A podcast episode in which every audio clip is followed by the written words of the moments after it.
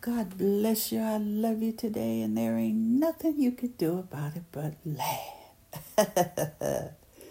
Welcome to the podcast of Faith with Dr. Barb Ministries.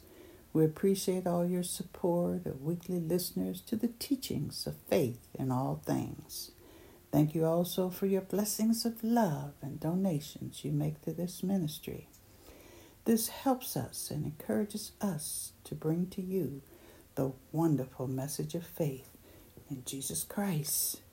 Today's lesson is faith to hear God's voice. The voice of God is truth and can totally be relied upon when we know it is indeed His voice speaking to us. One major reason why hearing God's is so important is because it is His voice that activates faith in our lives.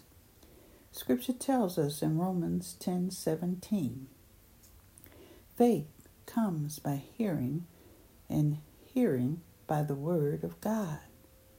The Bible is also quite clear in telling us that without faith it is impossible to please God. That's in Hebrew 11:6.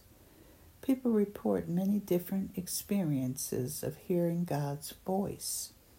Few of them compare with Moses' regular conversations with God. Scripture tells us that inside the tent of meeting the Lord would speak to Moses face to face as one speaks to a friend. That's in Exodus 33:11. Too many of us are quick to say, "Well, God doesn't speak to me, and I've never heard his voice. Really? How well have you been listening? The fact is, every time you open his word, you are hearing God speak. You can even memorize God's word so that he is continually speaking within your mind as you meditate on what he says. The problem isn't that God doesn't speak. The problem is that we don't listen very well. We're not going to hear God speak until we are ready to hear what he has to tell us. Whenever Moses went into the tabernacle to speak with the Lord, he heard the voice speaking to him from above the two cherubims above the ark's cover, the place of atonement that rests on the ark of the covenant. The Lord spoke to him from there. Scripture tells us this in Numbers 789. It is possible to hear from God and yet not do anything with it. The word which we hear must be received into our hearts in such a way that we respond to it by mixing faith with it. This is our responsibility. Otherwise, it will not profit us. Scripture tells us this in Hebrew 4 1 through 3. The Lord speaks to us day and night. He loves to tell us things, to teach us, to help us, and guide us. But are we listening? In John 27, Scripture tells us, Listen to my voice. I know them, and they will follow me. Because I am your Lord and your life, and when you live in me and my will for you, and all you touch, your hand too will radiate with the presence and the kiss of Almighty God. Scripture tells us in John 15 4 through 5 Remain in me as I remain also in you.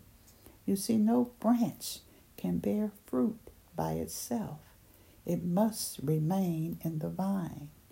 Neither can you bear fruit unless you remain in me. But without me, go ahead and cradle jeweled cities in your sleeves, dine in banquet halls with governors and kings, and all will perish. Poof. Scripture tells us in 1 John 17 the world and its desires pass away, But whoever does the will of God lives forever. Without me, you can do nothing. Live in me. Snuggle virally, united to me, for this is your sure path to understanding who you are and what you're called to do in this life. God says, Why do I tell you this? Because we're one. Always, always, always. And remember this. And like it says in Psalms 32 8, I will instruct you and teach you in the way you should go. I will counsel you and watch over you with my loving eye on you always. That is why it is important to have faith to hear God's voice and recognizing the voice of God is what every way it comes to us. So you see, faith is not a self generated beliefs. It comes by hearing, receiving, and then acting upon that which we have and hear first from God. One of the reasons we have so many problems among us today is that we have not been taught the importance of discovering the voice of God in our lives as something to be treasured, believed, and obeyed. We stand or fall by our ability to hear and recognize God's voice to us. See, true faith cannot be activated without us hearing from God. The voice of God and then faith mixed to it are the receiving and doing is what God wants us to do. Scripture tells us in Philippians 4:19, God is wanting his people to know today that he will provide for that which he asks for of us. And this is the promise of his word to us. Let God be God in and through us and doing that which He has called us to do. That doing is called faith in God's Word, and that faith is what pleases God. Amen. For more faith filled inspiration, listen weekly to the podcast of Faith with Dr. Barb Ministries.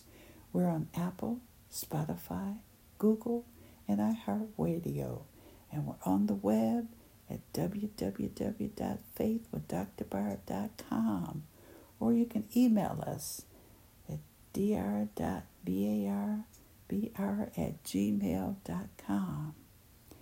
And remember, God loves you and so do I, and there ain't nothing you can do about it but laugh.